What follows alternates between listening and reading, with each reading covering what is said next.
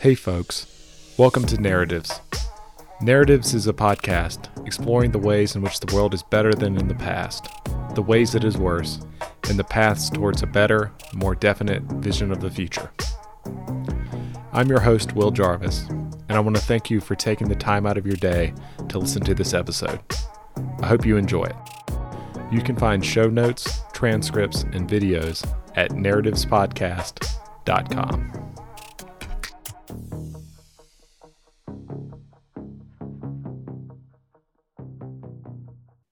Trevor, how are you doing tonight? I am doing well. How are you doing? Doing good, doing good. Thank you so much for taking the time to hop on with me. I, I really appreciate it. Um, before we hop into some of the questions I have, do you mind giving kind of a, a brief bio bio and some of the big things you're interested in? Yeah, sure. Uh, so my name's Trevor Klee. Um, I'm a Boston, Massachusetts. Uh, have two very disparate job titles right now. So um, I currently both run a small education business doing test prep, uh, sell books. I have an app, tutor people, have YouTube videos. Uh, so that's one thing that I do. And then uh, I'm simultaneously trying to get a uh, pharmaceutical startup off the ground. Um, looking to do a therapeutic for autoimmune and neurodegenerative diseases. So it's uh, maybe maybe one of the stranger side hustles that people tend to have. Hopefully, it's soon a full time hustle. That's uh, awesome. Yeah, I'm interested in stuff relating to both of those. Gotcha. Do you, you know, they sound disparate, but do you see those two as connected in any way? Or is it something um, you know you you know test prep has been paying the bills and you want to you know this is what you've been thinking about for a while this pharma.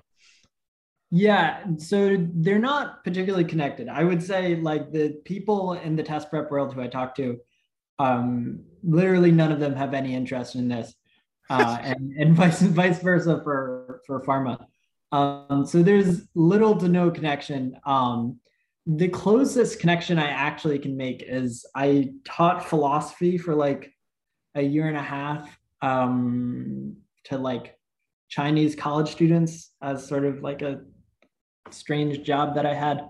Um, and that sort of got me down the process of like more researching on my own after college. And I think that was a closer to connection to this pharma stuff but again, it's a very weak connection. I can't make a very strong claim as to how exactly I became interested in these two things.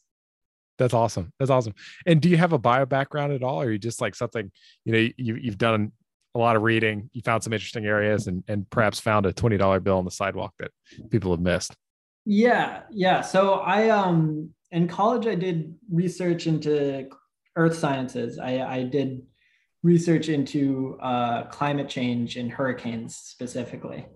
Um, and then yeah, no, that was that was pretty much it for the scientific background. Um, uh, I took one molecular biology class in college, and everything else since then has been self-taught. Uh, I will say, um, my brother has his own pharma startup, which is actually much further along than mine. They're uh, just submitted uh, an application for drug approval to the FDA, actually, which is like, oh, awesome. You know, many years and millions of dollars down the line. Yeah, yeah, it's a big deal. It's very exciting. Um, so I've, you know, spent a long time talking with him and his business partner about these sorts of things. So it wasn't entirely foreign to me. Um, I, I saw him go through it, but of course, it's really different when to go through it yourself. No doubt, no doubt. That's really cool. Um, first question test prep. Um you know I, am curious and, and we can we can absolutely cut this if you want to. Yeah. um but for my own curiosity you know i've always envisioned a lot of these standardized tests as kind of like fairly pure test of cognitive ability. Um can you get better at them if you get more familiar with them? Oh uh, completely. Yeah. The the idea that you can't is is a lie spread by the test prep companies because they oh, yeah. want to be pure tests of cognitive ability. I mean it's it's like chess you know uh, where you start from and how fast you learn has something to do with cognitive ability but like you know a total idiot who spent you know, five years studying chess intensively is going to beat a genius who's never played chess before. I mean, you know, there's a lot of crystallized knowledge that goes into it. Gotcha. Um, and that's, you know, same thing with these tests. Smart people will have an advantage coming into it and they'll have an advantage if they study, but there's so much crystallized knowledge that goes into it. Gotcha. That's super interesting. And are are some tests, you know, more prone to that than others? Like, are some like, is there any anything like that you found? Um, so the biggest distinction between tests, which is generally a distinction between subjects that people don't pay enough attention to, is skills versus content. Okay. Um, so you know, two of the tests I teach are like the MCAT and the LSAT. Yeah. Uh, LSAT to go to law school, MCAT go to medical school. Um, the LSAT is purely skill based. Like, you know, you can go into it and score presumably even a perfect score, never having taken it before, if you think about it the right way. Gotcha. Meanwhile, the MCAT is heavily, heavily content based. Like, you know, I usually tell people they're going to study for around 300 hours before they ever are ready to take a practice test. Oh, wow. Uh, it's a ton of content. It's, it's, it's a huge amount. Um, and so it is that's the single biggest difference and the way you need to approach it um, really changes pretty dramatically uh, which is why you know there's a lot of people who are smart at math but dumb at history or vice versa. You know it's a question of skills versus content. Gotcha. That's super interesting. That's super interesting. And and how has it been uh, developing the tutoring business over time? Has it uh, has it been something where you know you thought this would be a fun thing to do and got into it or was it just like a kind of emergent thing where you know maybe you helped one person and then it kind of uh, took over? Because you're pretty good at it. Uh, it became a thing like i was uh, unemployed after college and um, i think pretty quickly realized that i'm probably not employable.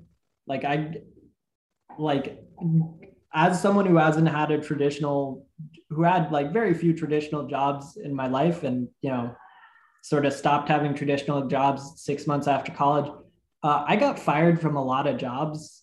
Like you know either fired or not asked back so i think like the whole i needed something that would pay my rent and this was something that i enjoyed and was good at uh, but yeah no from the very beginning it was like wow i really need to pay rent right it's like a hard date. That's, super interesting. Um, I wanted to shift gears a little bit. Uh, why do big species tend to live longer than smaller species, and why doesn't this carry over to like dog breeds? Oh, I, I don't understand how that's a shift in gears at all. That goes directly, uh, direct segue. Yeah, exactly. Um, yeah. So this was the, this was the subject of the blog post, Eric. Um, so the the start of the blog post was sort of this. I always like starting things with sort of like simple observations uh, and that's like, I think in general, the way I view a lot of bio is there's so much of it we don't know. And I think it's most interesting to start with a weird observation and be like, huh, that's neat. And then you explore and you say, why? So, you know, this sort of weird observation I started with is, you know, between species, bigger species live longer than smaller species. You know, elephants live longer than mice. You know, whales will live longer than dolphins. Um, you know, that's that's pretty much universal. Um, there are rare exceptions, right? Like humans live exceptionally long, naked mole rats live exceptionally long, bats live exceptionally long, you know, compared to their size. Right. But generally speaking, that's the pattern. And now within a species, that's not true. Um, bigger species of horse like if given a single horse, a bigger variety is going to live less long than a smaller variety. You know, a Chihuahua is going to live longer than a Saint Bernard. Uh, you know, Great Danes are sort of famously like they're heartbreak dogs. They they live till they're like seven years old. So you've got this like question of like why you know does an elephant live longer than a mouse, but a Saint Bernard live shorter than a Chihuahua? So that was sort of my like initial question. Um, and I found a lot of really unsatisfactory answers to it. Like, uh, there's one like weirdly common answer that's like number of heartbeats. Like we all a certain number. It's like Buzz Aldrin, like you've only got a certain amount, and once Yeah. you burn them all out, you're done. Yeah, yeah. Um, yeah, I remember there was like a Dilbert comic at some point where they like I think Dilbert was arguing that like he only gets a million heartbeats, so he shouldn't exercise because Right, exactly. up more of them. Yeah.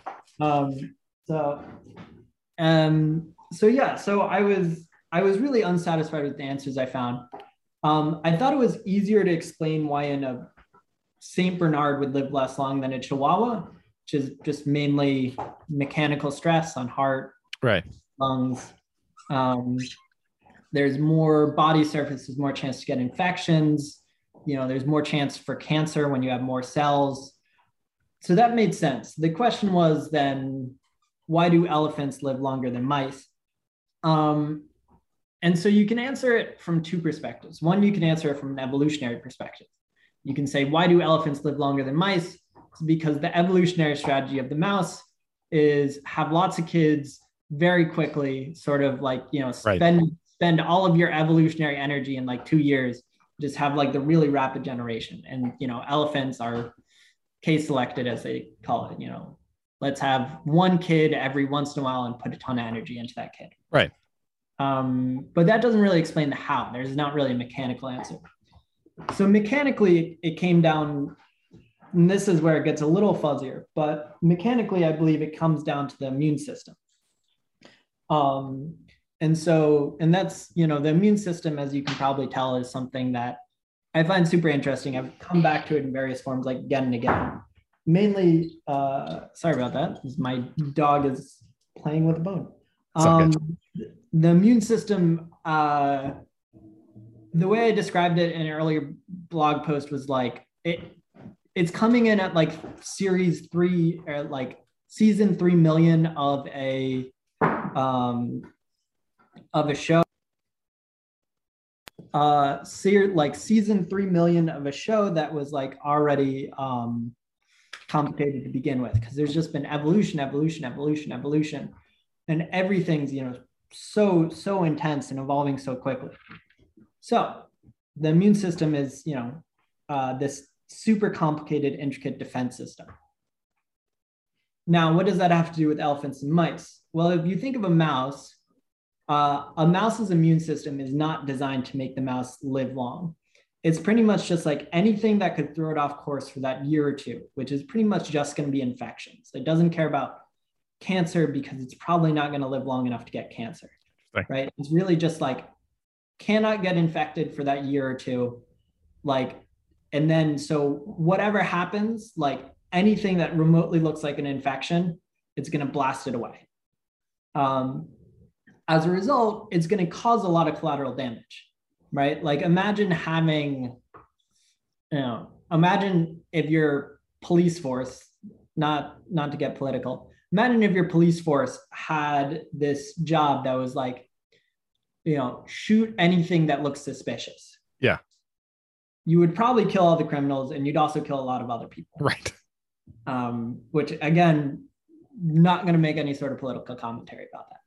Now, um, meanwhile, if you think of an elephant, an elephant's immune system has the job, first of all, of like, it can't be that aggressive, right? It can't shoot anything that looks remotely threatening because you're going to kill a lot of things.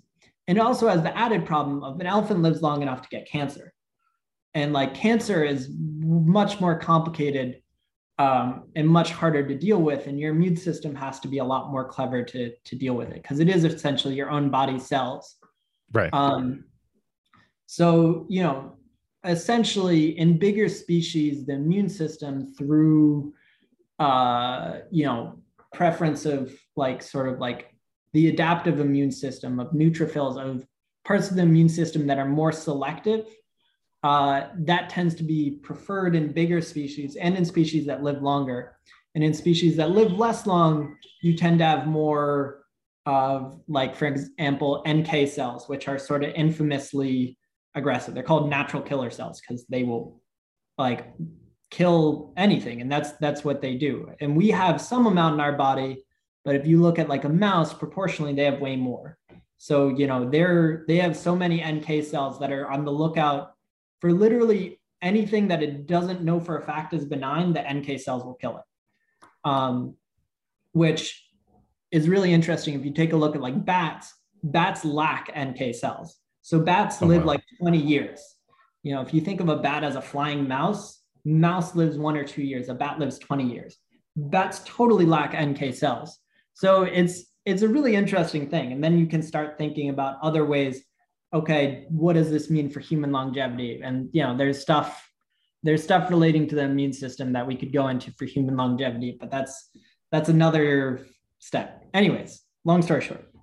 That's super interesting. Yeah, we, we talked to uh before everything went down with uh Aubrey de Grey. We talked to him about uh, opossums and uh, we got a lot of possums in North Carolina. There's an island in North Carolina off the coast where the possums live, you know, twice as long. They live like three years instead of one year, one and a half years on average. And that's because they have no natural predators. So it's like, what, what kind of switch do they have, right? Where you can um, kind of make that multiplier. It has something to do with the immune system. It's quite interesting. Super interesting. Yeah. Yeah. I mean, you know, I I don't know much of Aubrey de Grey's work specifically, uh, I know that crew tends to be really big on rapamycin, which is, you know, an immunosuppressant. Uh, like caloric restriction, you know, has a lot of effects, but immunosuppression is is one effect of caloric restriction. Uh, so there's there's really interesting stuff going on there.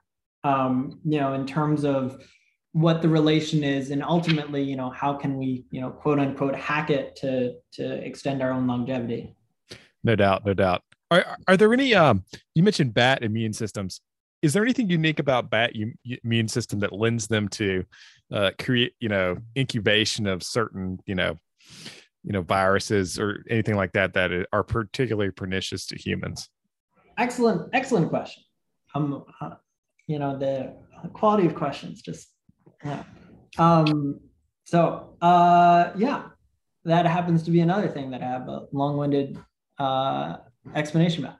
Um, so bats are weird. So bats, we keep getting viruses from bats, and we get vi- viruses from bats way more often than you would expect, right? Like, yes, people sometimes eat bats. Yes, they sort of live in our like cities, but we get viruses from bats way more than we get viruses from, you know, rats, which are in much closer context, or right. cats or pigs um, like a lot of things that we should be getting viruses more from. Um, you know, coronavirus is just one example. There's, um, you know, a couple different viruses which, you know, bats are natural reservoirs for. So it's, it's weird, right? Like why bats? Um, and so one answer is bats have similar immune systems to us or similar enough. Um, you know, it's the similarity of immune system depends on a lot of different things. Um, but you know, uh, but pigs do have closer immune systems to us than bats. Fish have further immune systems, so it's still it's not a great answer. So it starts getting to the point of what's different about bats. And so the short answer is what's different about bats is bats are dirty, dirty creatures. They are infected with viruses. Uh, they're not just reservoirs for human viruses, they're reservoirs for all sorts of viruses. Um, and it's weird because you'd expect them to all be uh, dead. Um, like, why are they all dead? Uh, and so the, the answer seems to be that the reason why bats aren't all dead uh, is bats naturally, you know, they're a flying mammal, um, which is a hard thing to do. It's hard to fly. It's yeah. really energy intensive. Um, and that means that bats get their core temperature raised and so what that means for bats is first of all, they're always kind of running a fever. So that's that's going to help somewhat. Now, the other thing that's going on with bats that's different than you know other other mammals uh, is as I mentioned before, um, bats have a weird immune system that probably has to relate to the fact that they're always running a fever. And what happens when you're always running a fever is you're always sort of damaging cells. Got and you're it. getting you're getting weird. Now you have to understand that like there's only so many building blocks of things in your body and your body has recognizes enormous number of cells. But if it sees malformed cells or malformed dna or malformed rna uh, it's usually going to kill it. Like that's something that happens, you know, uh, a lot in, you know, you get like necrosis from like a sunburn or something like that. You know, your body, your DNA gets damaged, and your body's like, well, we got to kill this. I don't know it. what it is. It might be cancer. You know, kill it, get rid of it. Uh, bats can't afford to do that because then they would just die. So their immune system has essentially adapted to be sort of on a constant state of low alert, where you know their immune system is active enough that they don't die from these infections, but it's not so active that it kills all the cells that are being damaged from their constant low grade fever. Gotcha. Um, and what that means for bats is that bats, you know, are constantly a little sick. Like gotcha. Bats constantly have the sniffles, um, which works for them and doesn't work for us because you know we come in contact with them and it's just they're you know we're not like them. They they have you know co- coronaviruses, which to them are the sniffles, and to us, you know, we get them and we end up dying. But, Got it. So it's uh, it, is it something where like because you've got this constant kind of source of damage there's is there more mutation of like coronavirus or something like that so there's more novelty that can come from bats um i mean that, that so may be an ignorant question so, but i don't know um so i mean i don't think coronaviruses need any like uh encouragement to mutate like you know they're going to mutate regardless viruses mutate constantly um if I recall correctly, the coronavirus, especially, I think mutates a lot. I think it has poor error checking.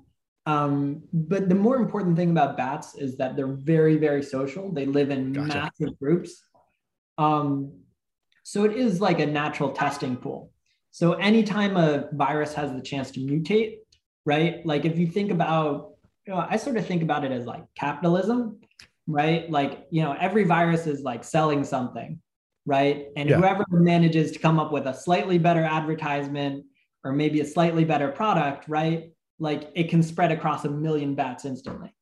Um, so that's you know there's there's high evolutionary pressure in terms of there's lots of chances. Got it. To like you know mm, hit it big. That's why you know to get to the commerce example, why you see a lot more experimentation and sort of like novel business ideas in New York City versus you know Wichita. Makes sense. Super interesting. That, that's super interesting.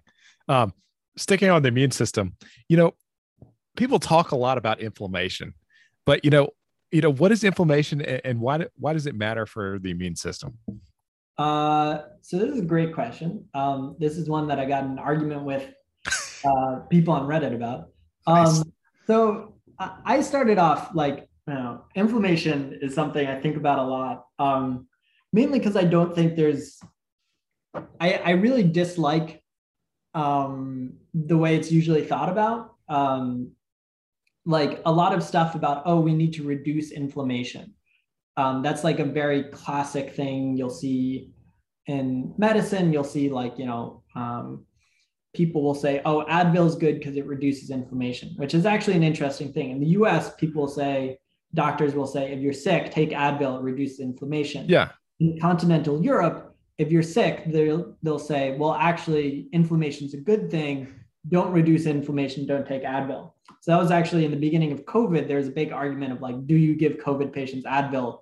Where the Americans were like, of course, they have a fever, and the Europeans were like, no, don't do it. They have a fever. um, so you know, this question of inflammation, I think, is a really interesting one. And part of the problem is, you know, we only have so many pathways in our body right? And inflammation right. is this really common pathway of if you get an infection or if you get a pimple or if you sprain your ankle or you know whatever you end up with this like swollen red hot to the touch right yeah so it's a super common pathway for a lot of things it's sort of like an initial alarm um, so you know in terms of what's the point of um, inflammation in the immune system, it's it's tough. The answer has to be it's important and it's vital and it's necessary. On the other hand, um, if you look at uh, you know the uh, uh, some of the like leading biologics like um, the uh, just forgot the name. The one that's it's TNF alpha. It's like the top selling biologic. I'm forgetting the name right now. Um, but like you know things that people take for arthritis or Crohn's or whatever can almost completely disable inflammation, and there doesn't seem to be the crazy negative effects that you would expect. Interesting. So there's something going on there, and that's actually, I mean, it's a continual source of. Do you know what a biologic is? Uh, conceptually, but not well enough. Can you explain it to me? Yeah, yeah. So biologic.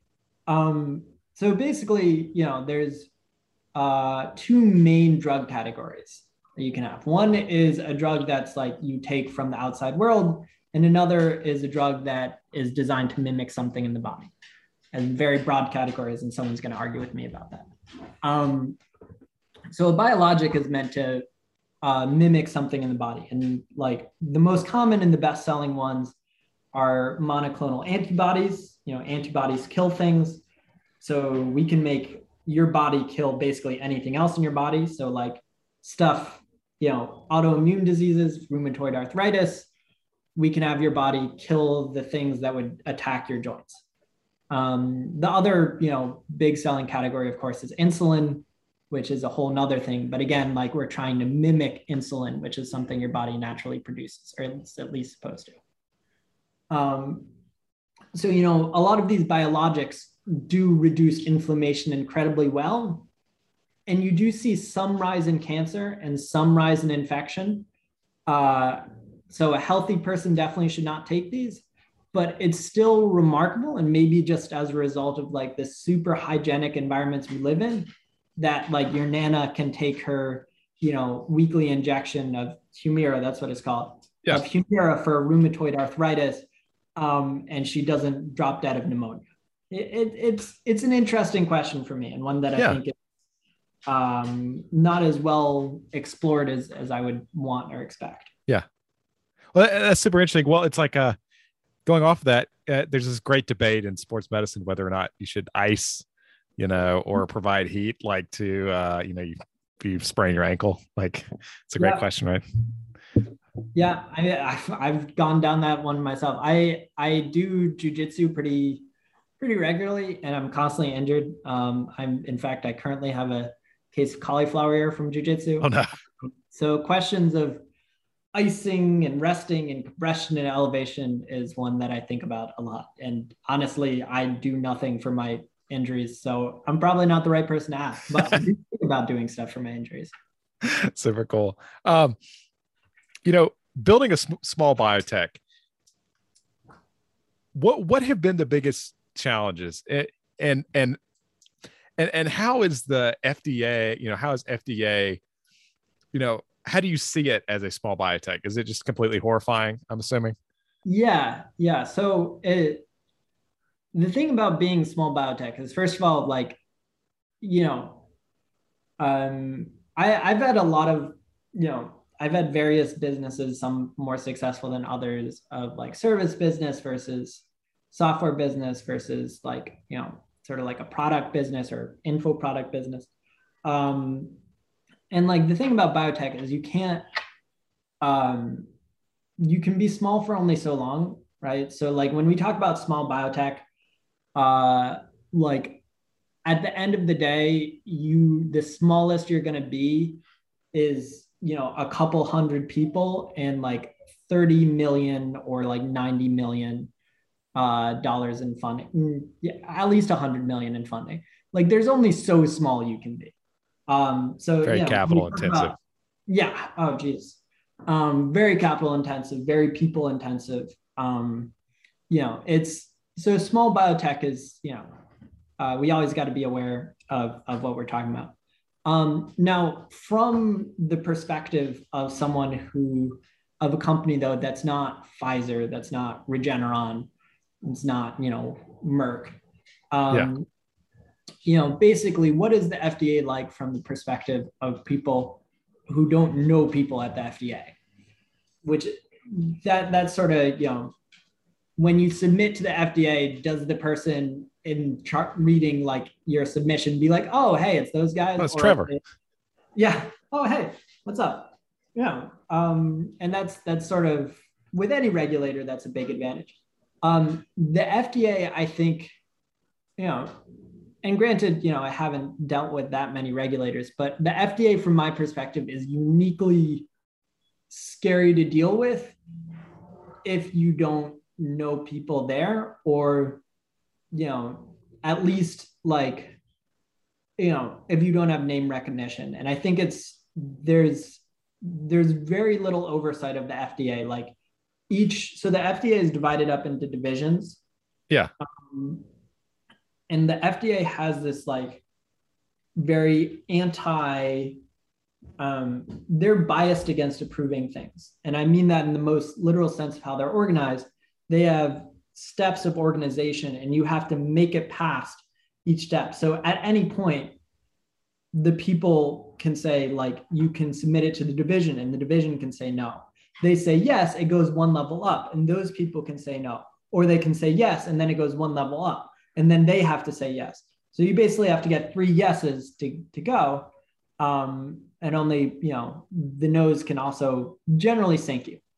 Um, so that's, it's a problem because there's like sort of like unique tiny fiefdoms and like you can really end up getting screwed. Um, so, so there's a story recently of this biotech called Axsome. Um, and they they're doing for something for major depressive disorder combination therapy, um, bupropion, uh, dextromethorphan, um, which it's not a brilliant combination. It's like an antidepressant and another thing that looks like a rapid antidepressant, but it seemed to have an effect in major depressive disorder. Um, and they had sort of this terrible experience, um, which, you know, I haven't checked recently. I don't even know if it's resolved yet um, they were all set to launch. They hired all their people. They're you know ready to like advertise. Good to go. Good to go. And the FDA sends them this letter on July 20th, and the letter basically just says, "Wait." it doesn't say anything else. It just says, "Wait."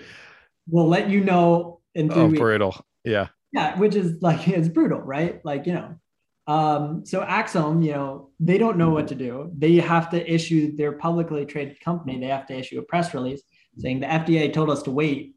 We have no idea what they want us to wait for. Stock craters. And, yeah, literally halves in a day. Yikes. And then three weeks later, the FDA sends them another letter, and all that letter says, or actually, they didn't even send them a letter. They told them this in a phone call. They said, um, "We don't need any additional information from you." They didn't say stop waiting. They still want them to wait. They just said, you know, we don't need any additional information, which you can read as two ways. One is like them saying like, okay, at least we don't have to like do run another trial or something like that. Or you can think of it as like, oh, I'm so screwed. The FDA doesn't even care. Uh, they don't even need any more information. They're just they're ready to screw me. Uh, so it's it's you know, and that sort of thing happens. Uh, I don't even know if that's been resolved yet. Um, but you know, that's just one case of uh, it's just you know one or two guys at the FDA, and they can just put a total halt to things, and they don't have to provide a reason. They don't have to tell you why or why you're waiting or anything, and they can just do it indefinitely. You can't stop them. Uh, so it's it's really tough, and like you're not. I think people misunderstand like what it's like. Like you can't sell anything, you can't do anything, right? Like everything flows through them. Yeah. Um, and like, you know, the FDA declares jurisdiction over pretty much everything. What's on your website is the jurisdiction of the FDA. Yikes. Your marketing materials is the jurisdiction of the FDA. What goes on in your factory is the jurisdiction of the FDA. Every single part of your company is their jurisdiction. And any single part of it, they can tell you to change or that they don't like it or you know they can just say like you know they can sort of go for the nuclear option. They can say you're done right? Like you can be yeah. 10 years in 100 million dollars in and the fda can say no you're done. Like it's it's it's a tough business. Um, now why is this the business i'm going into? Good question. Do, do you think you can have a an outsized impact i guess I, I mean, yeah. I mean, the you know, I was I was being a little flippant. Um, you know, in terms of things I like things I enjoy. Um, I really enjoy talking about this stuff, as you can probably tell. Uh, and you know, as some kind of utilitarian, uh, in terms of sort of like the biggest impact on on lives, on happiness. Um, yeah, that's it's it's yeah. a big.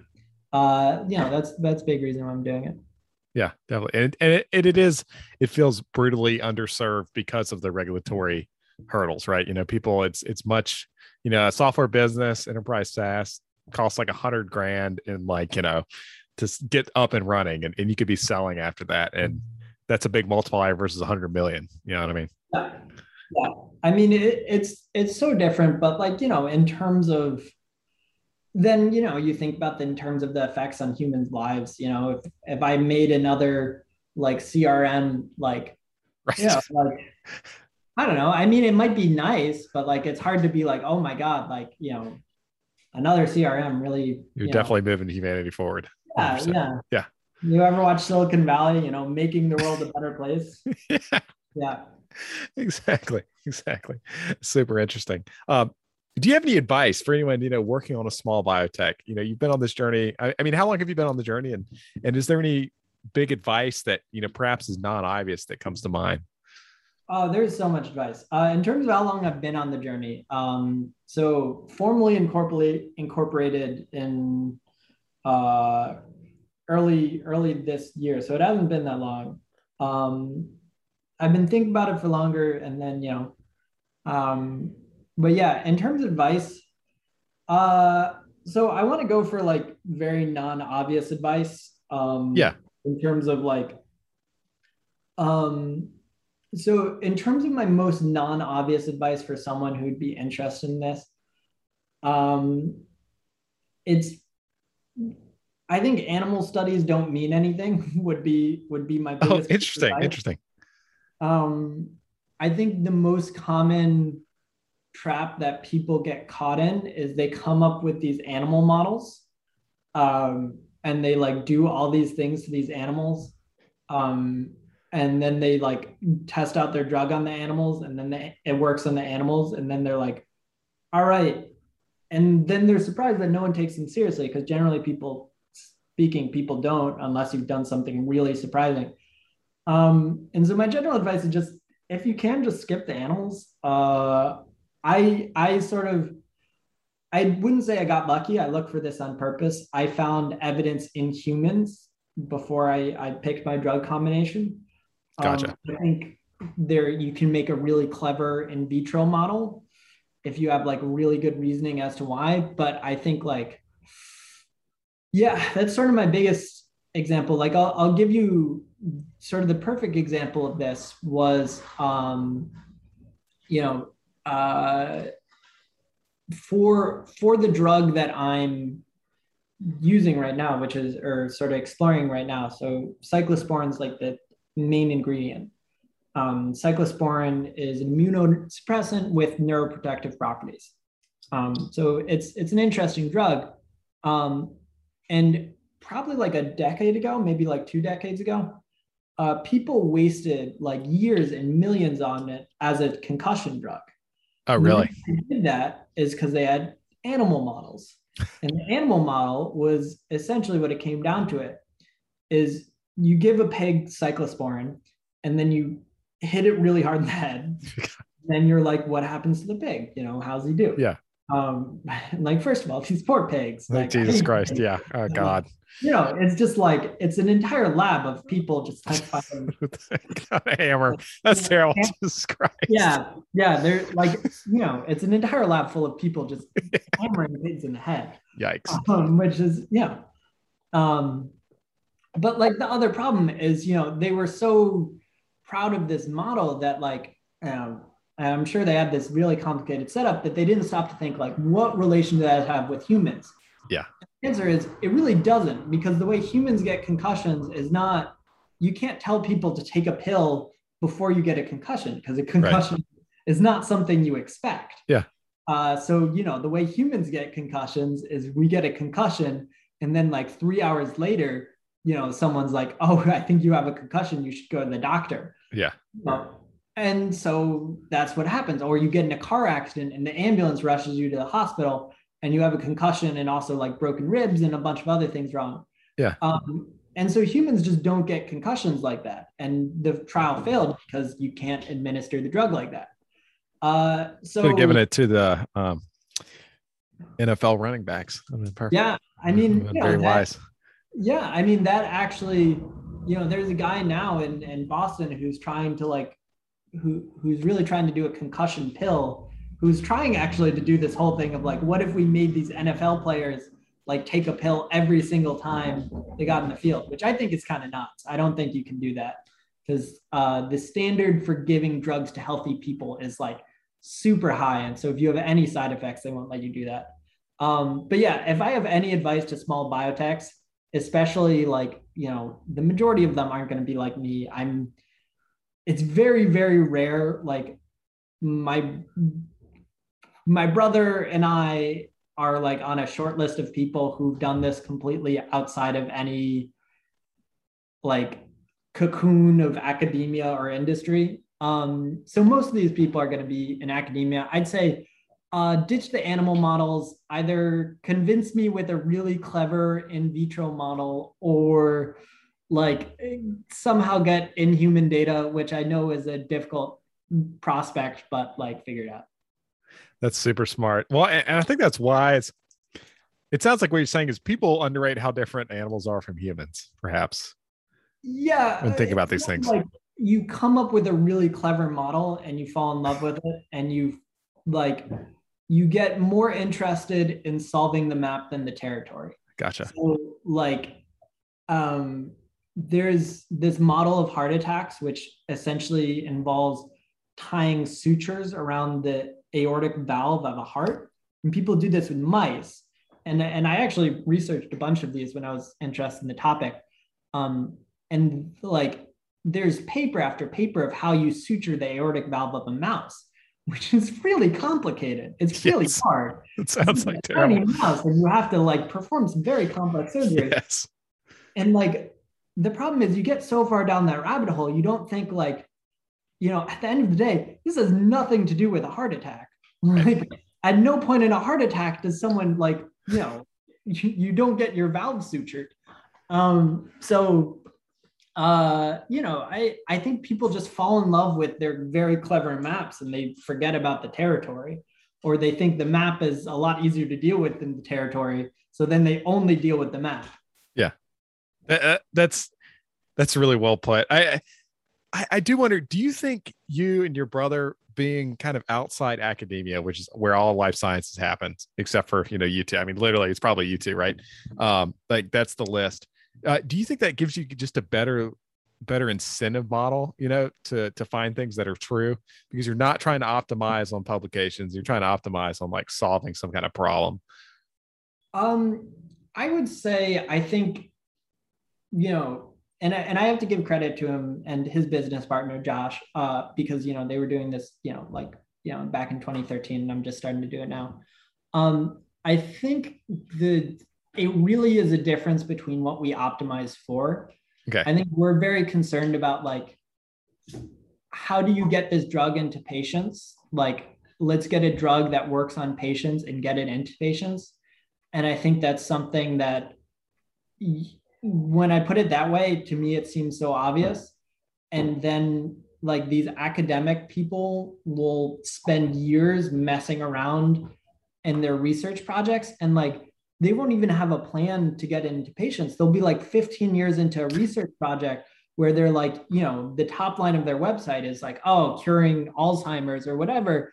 And they've spent like 15 years like messing around with like stupid research projects. Like, do you guys care about getting this in humans? Like, what, Right. what's going on? Um, so yeah, I think it's really a difference in like, what are you going for? Like, do you, are you just aiming to like fund your science projects in perpetuity, or do you actually want to cure people? right and, and and that's almost like a weird thing to say right but it does seem to be very true Yeah. Oh, it's uh like it's insane to me the number of like and you know they they're winning at some sort of game. Like I Right, right. Yeah. It's insane to me the number of them that get like 50 million dollars and can hire a whole crew and then that's it that's all they wanted to do and they told their investors they wanted They to cure cancer and they really just never cared they just thought it was really neat to like i don't know genetically engineer viruses to do weird things and they told their investors it was cancer but it was actually just i don't know other stuff seems pet like project. do. yeah it's it's a fun project you know Very interesting. Very interesting. Um, so I, I got one more line of questioning for you. Uh, you know, what's the best learning environment for humans? Anything, any actionable stuff you you found that you think people should apply? Um, depends what you're trying to learn. Um, I think the most important thing is when I think about learning, I think of like, I always tell my students there's a loop in learning. Um, and the loop is you try something, you get it wrong, you realize that you got it wrong, and then you apply it to the like, you know, next similar thing. Um, and I think that loop is for pretty much any skill is is important and I think how you change your environment, like you need to structure your environment so you can get things wrong. You know when you got things wrong, and then you can apply it to the next thing. So, Gotcha. like, which is hard to do. So, I'll, I'll give you an example. Uh, I learned French in high school, and my French is meh. Um, I have a friend who's uh, like language learns as a hobby, and at one point he had like seven or eight languages he was actively learning Oh wow. and he was incredible at them and part of it was he did what you would expect and studied and um, you know he would study grammar and study vocab and whatever. Um, but another part of it that he did that i never managed uh, is he failed constantly. He would go up to strangers and talk to them in their language. And you know he would do this in languages he didn't speak very well like russian.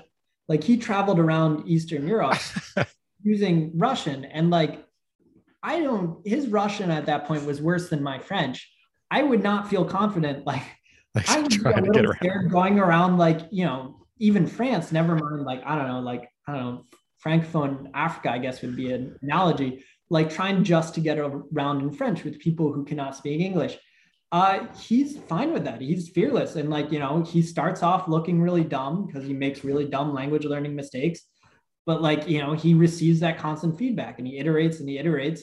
And by the end of it, I mean, I've seen it happen. He learns languages much better than people who've been studying it for years just because he fails constantly and he's constantly fixing it. Um, so I think that analogy of like, okay, what am I doing? Like, I'm going to get things wrong. I'm going to fix it. I'm going to then apply it to the next person, action, whatever, I think is the ideal learning environment. Gotcha. So so it's so, some sense in that you need to get fast feedback and you need to just keep, keep iterating on things to really make good progress. Exactly. You need Gotcha. to fail fast and iterate fast. So if you're learning a language, you need to constantly be like looking like an idiot by using the wrong word.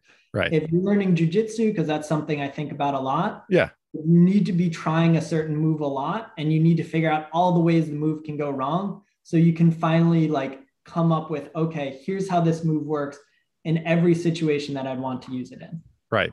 Uh, and it almost seems like if you're not, you know, you can, if you're not failing enough, you're not pushing far enough. That makes sense. Cause you're, you're not like getting out of, like, if you're just doing the jujitsu moves, you know, like you would never fail. But, you know, if you, if you're not pushing over the edge a little bit, you're not optimized enough.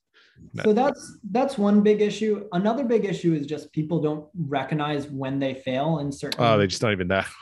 Like you know and that's sort of like uh you know i think about jujitsu versus other martial arts um in jujitsu you will know if you do a move wrong at some point because at some point you know you, we constantly do competitions Yeah. and like at some point you're going to get in a competition you're going to try that move and someone's just going to like smack your face into the mat It's not like, gonna work. you know, and it's like, oh, this move does not work.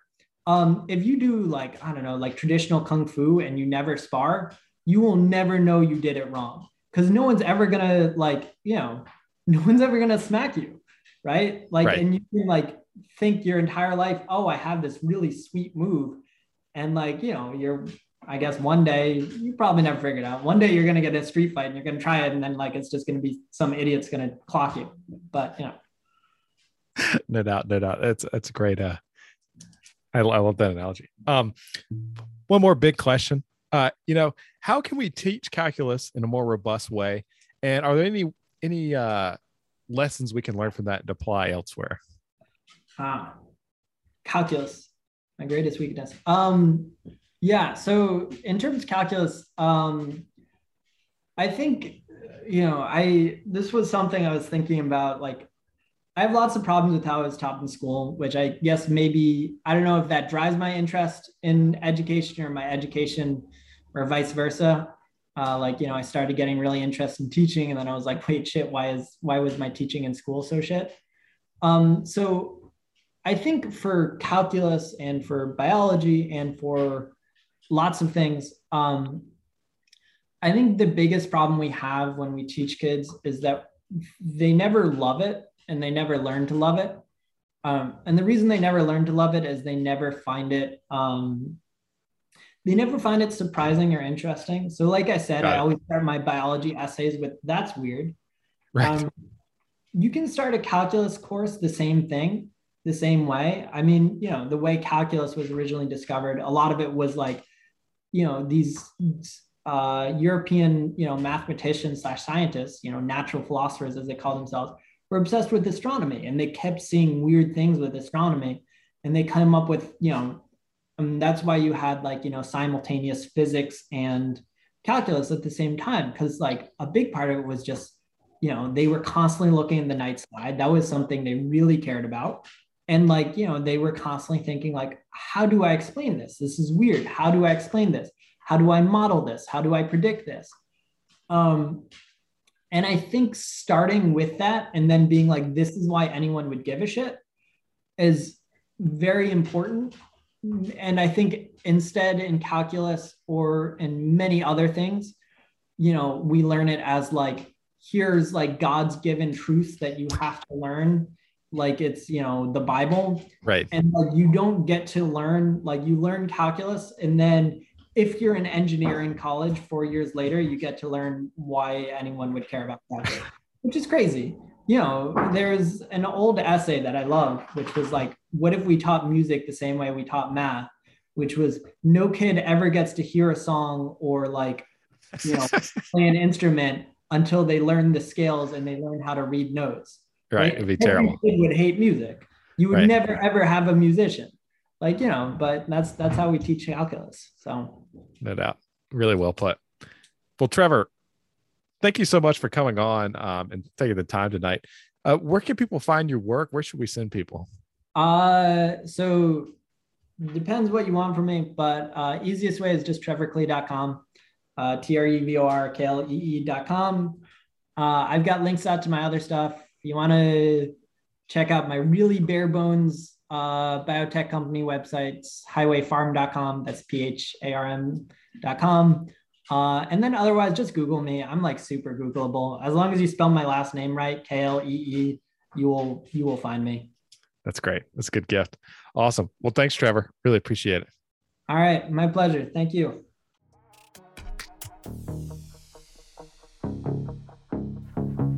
Thanks for listening. We'll be back next week with a new episode of Narratives.